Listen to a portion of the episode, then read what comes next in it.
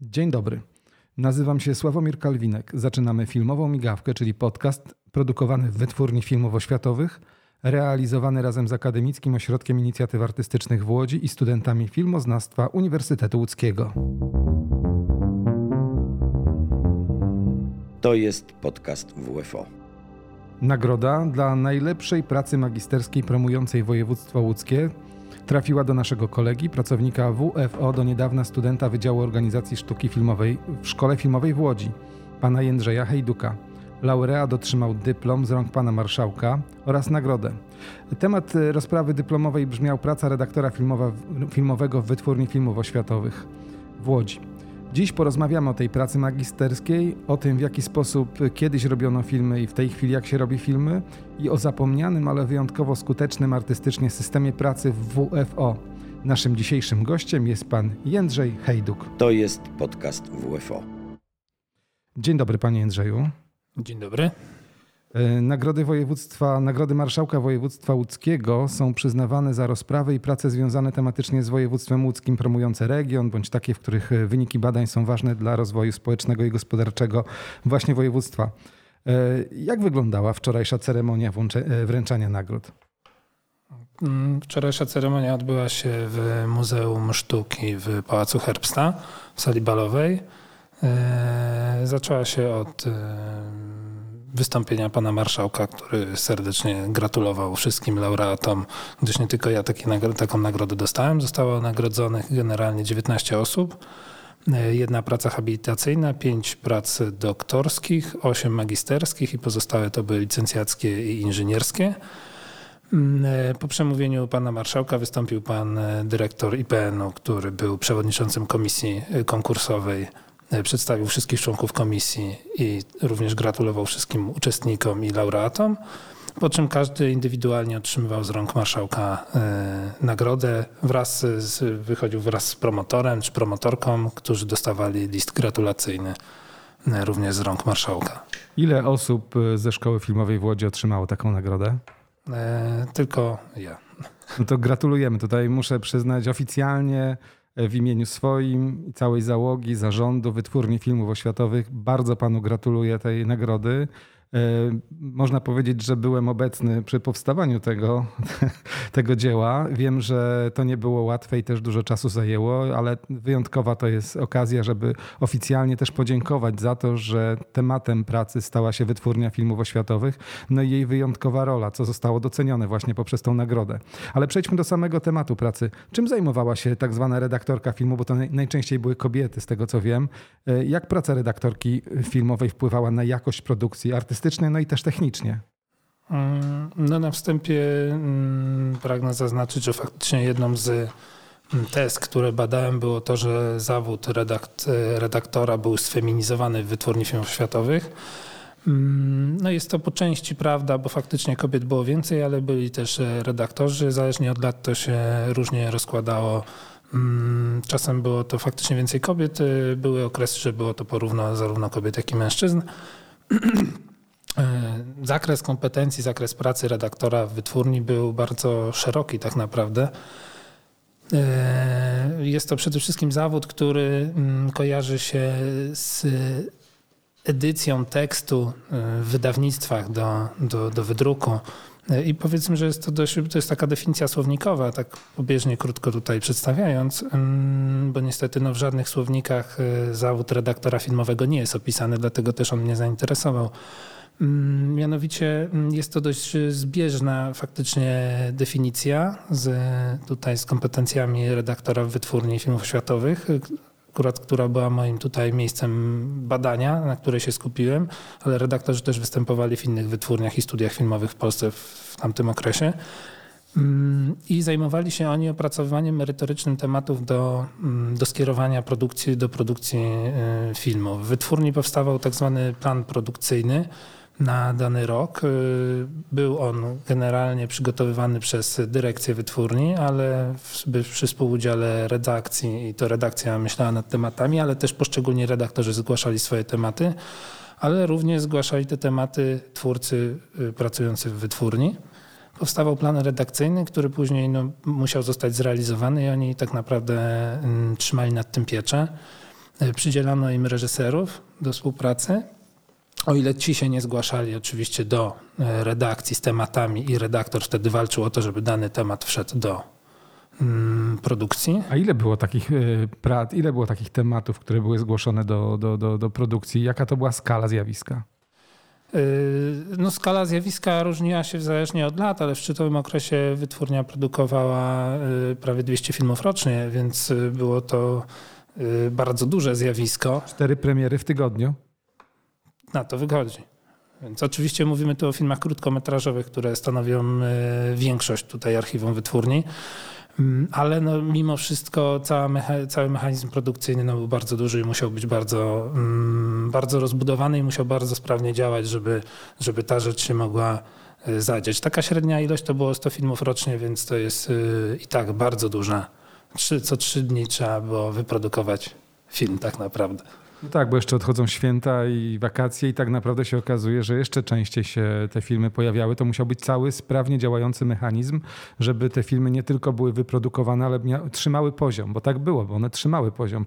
100 najlepszych filmów dokumentalnych w Polsce to jedna piąta bądź jedna trzecia to są filmy właśnie stąd. O czym wiele osób zapomniało, że tutaj właściwie była no, serce polskiego dokumentu tutaj biło. polskiego dokumentu. Można takiego sformułowania myślę, że się pokusić. Oczywiście no, mamy świadomość też innych instytucji, które w tym okresie też się dokumentem zajmowały w Polsce, ale no, wytwórnia ma, ma ten swój znaczący, znaczący wkład e, w produkcję filmów dokumentalnych. No i co było dalej? E, także jeżeli jak mieliśmy plan, plan produkcyjny, który został zatwierdzony przez dyrektora wytwórni, redaktorzy rozdzielali te tematy między sobą, y, zależnie też y, od kompetencji, y, dlatego że nie było, warto to zaznaczyć, nie było mm, jakichś takich ram wykształcenia dla, dla redaktorów. Redaktorzy byli po różnych szkołach.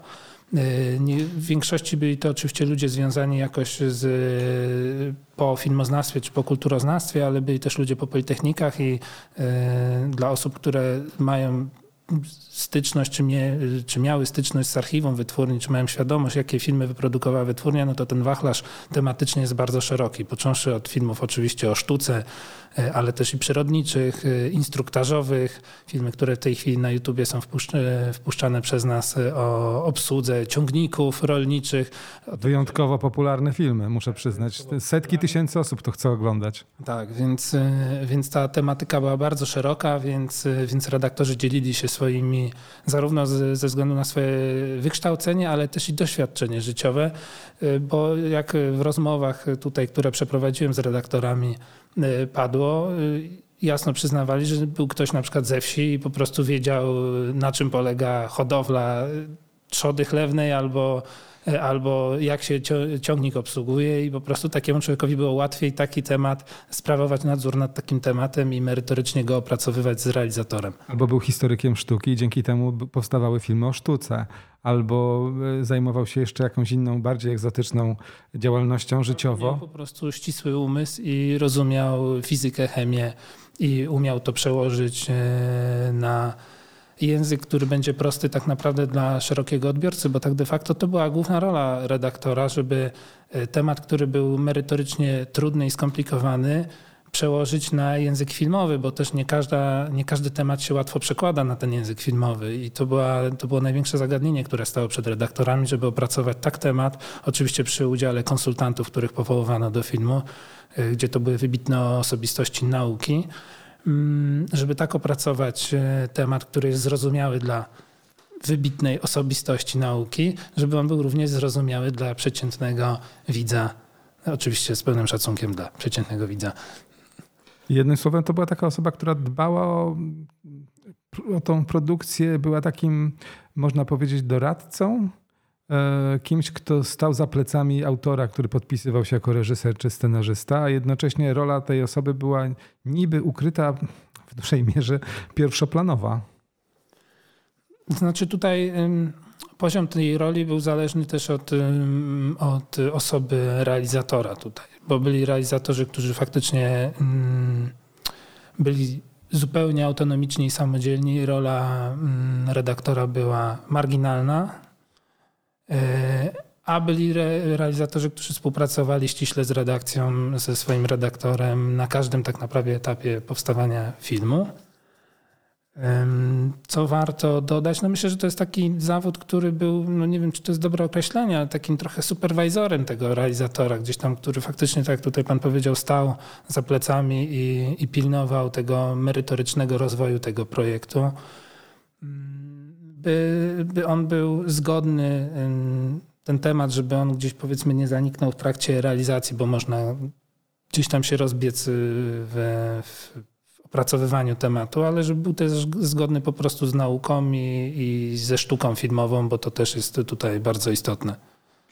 Za chwileczkę wrócimy do dalszej części naszej rozmowy. Dowiemy się więcej o systemie pracy w wytwórni filmów oświatowych. Dowiemy się troszeczkę o tej pracy magisterskiej, która, jak przypomnę, była najlepszą pracą magisterską w województwie łódzkim, promującą właśnie województwo. A my, my przejdźmy do malutkiej części reklamowej. E, posłuchajmy, gdzie można wysłuchać naszych podcastów.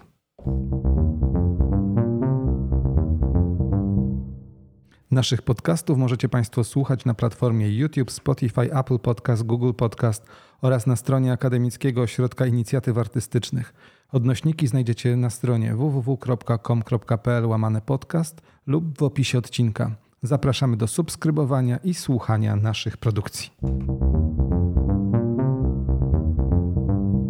A my wracamy do naszej rozmowy i do naszego gościa, którym jest nasz e, kolega z Wytwórni Filmów Oświatowych, pracownik Wytwórni Filmów Oświatowych, kierownik produkcji, pan Jędrzej Hejduk, który otrzymał nagrodę za autora najlepszej pracy magisterskiej w województwie.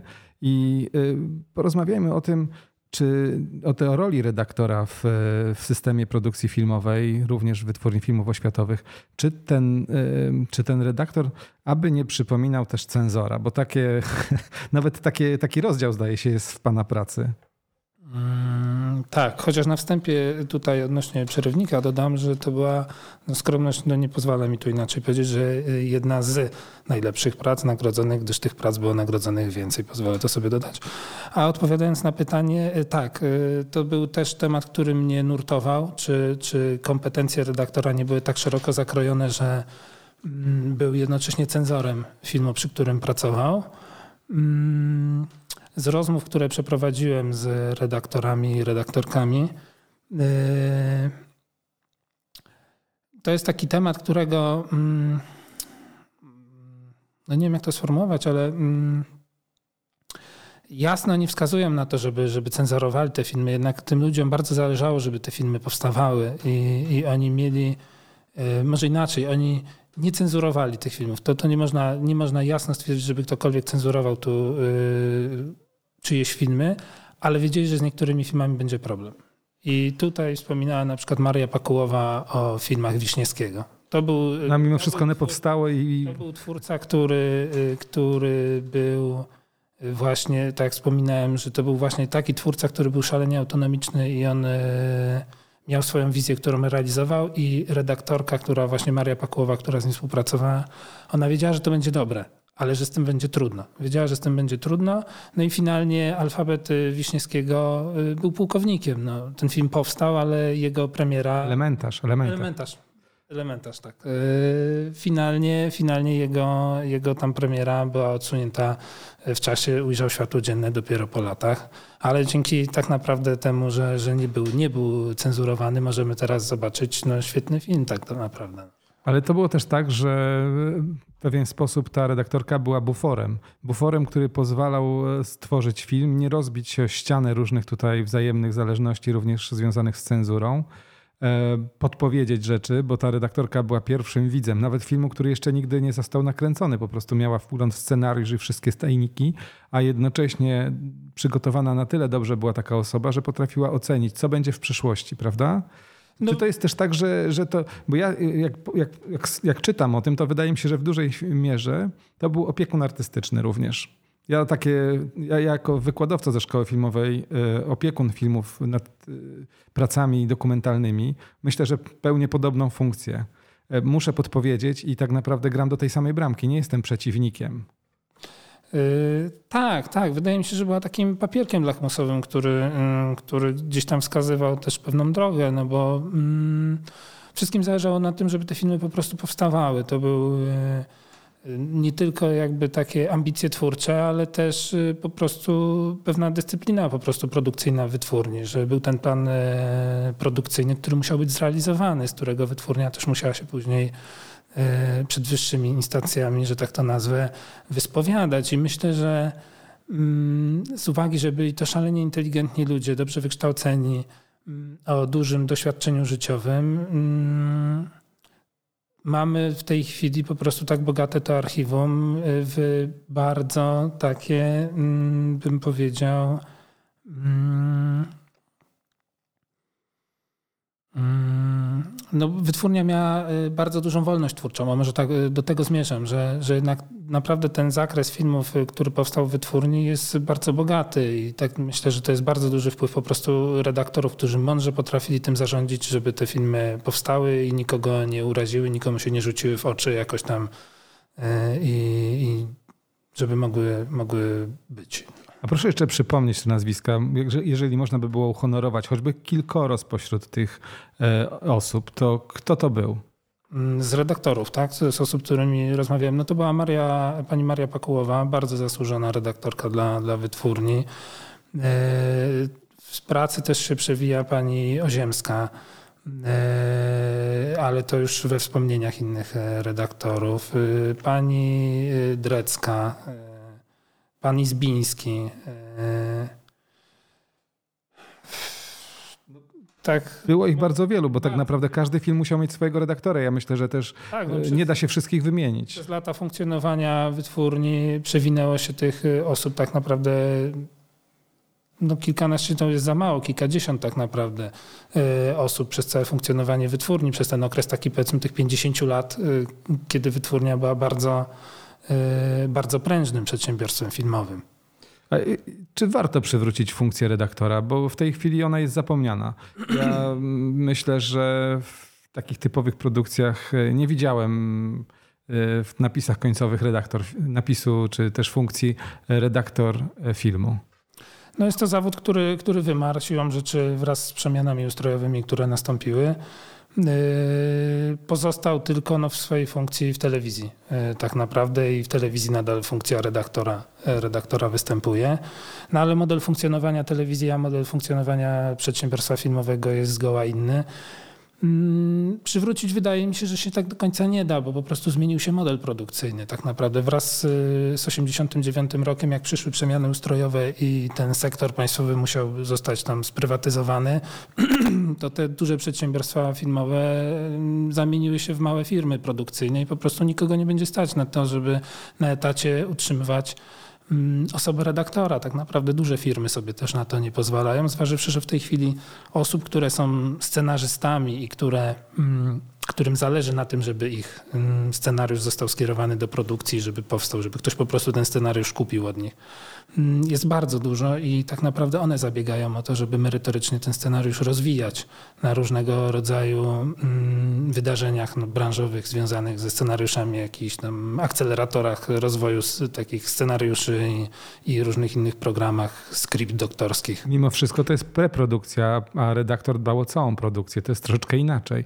Ja bardziej myślę, że funkcja redaktora filmu przypomina mi funkcję e, producenta kreatywnego. Tak, to też jest y, właśnie mm, przemiana, która nastąpiła po 1989 roku, że mm, wyklarowała się taka rola producenta jako osoby fizycznej, bo producentem była instytucja wcześniej. Mm, I wraz z tym y, ta rola producenta ewoluowała do tego producenta kreatywnego, czyli od tego, y, tak patrząc z bajek Disneya, pana otyłego w meloniku z cygarem, który ma forsę i wydaje ją na film, do osoby, która ma bardzo duży wpływ po prostu na to, co się dzieje na, na ekranie. Mm, więc. Kolejny autor filmu to jest. Tak, współautor. To jest kolejny współautor filmu, tak. E, I to będzie tak naprawdę ewoluowało, bo to są też e, tutaj tematy luk w przepisach, które gdzieś tam odnośnie praw autorskich e, też będą musiały być czasem rozwijane, więc, więc to spowoduje, że rola redaktora no, nigdy nie wróci już do filmu po prostu siłą rzeczy. No. I ostatnie pytanie, które muszę zadać, mianowicie ta nagroda, nagroda od marszałka, nagroda marszałka województwa łódzkiego, to jest również nagroda pieniężna. Co zrobi pan z nagrodą? Jesteśmy w tej chwili w okresie przedświątecznym. Już pan roz, rozdysponował, w jaki sposób wydać pieniądze? No jeszcze mi nie wpłynęła na konto, ale e, na pewno jak wpłynie, to znajdą się chętni do, do współpodziału. Nie wątpię, nie wątpię.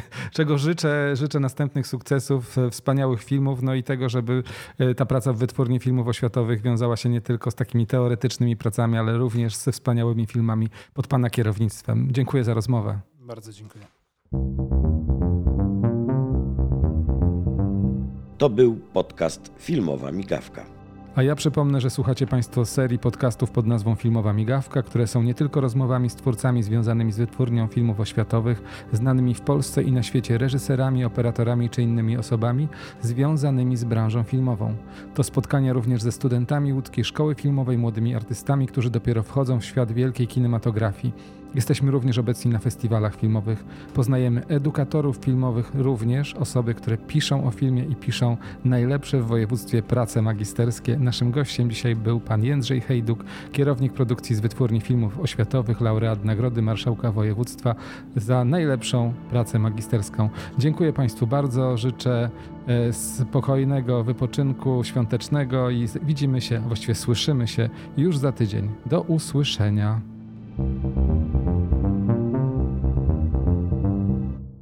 To był podcast Filmowa Migawka.